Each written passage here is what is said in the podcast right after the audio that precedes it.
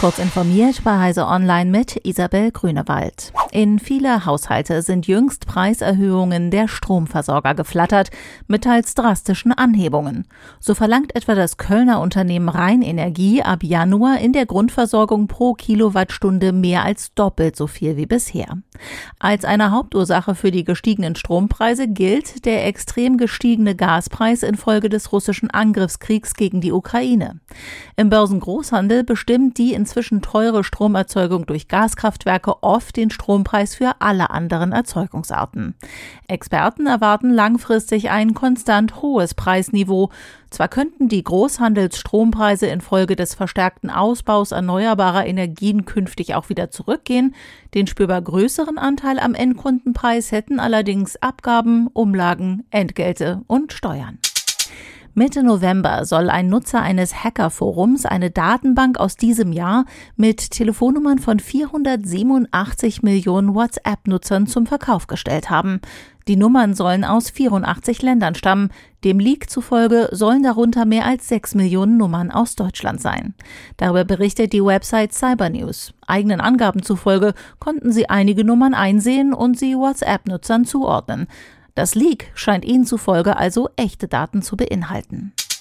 Die Pflicht zur sogenannten Härtung des Zugfunks von Schienenfahrzeugen ist ausgesetzt worden. Das bestätigte die Bundesnetzagentur Heise Online auf Nachfrage.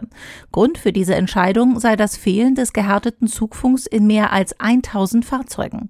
Eigentlich sollten nahezu alle Triebfahrzeuge und Loks, die im Netz der Deutschen Bahn verkehren sollten, GSM-R-Funksysteme bekommen, bei denen es kein Risiko für Störungen durch Mobilfunkgeräte im LTE 900-Netz gibt.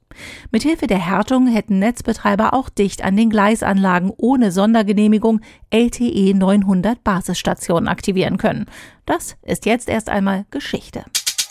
Strafverfolger aus zehn Staaten melden einen Erfolg gegen die organisierte Cyberkriminalität. Der Online-Marktplatz iSpoof wurde von den Ermittlern geschlossen und über 140 Tatverdächtige festgenommen. Der weltweite Schaden, den Kriminelle dort durch Spoofing verursachten, beträgt laut Europol über 100 Millionen Euro. Icebooth hatte sich auf das Fälschen von Mitteilungen jeglicher Art spezialisiert. Neben gefälschten SMS, etwa zum Austricksen von TAN-Abfragen, konnten Ganoven auch Anrufe mit gefälschter Telefonnummer über die Webseite buchen, um ihre Opfer zu übertölpeln. Diese und weitere aktuelle Nachrichten finden Sie ausführlich auf heise.de.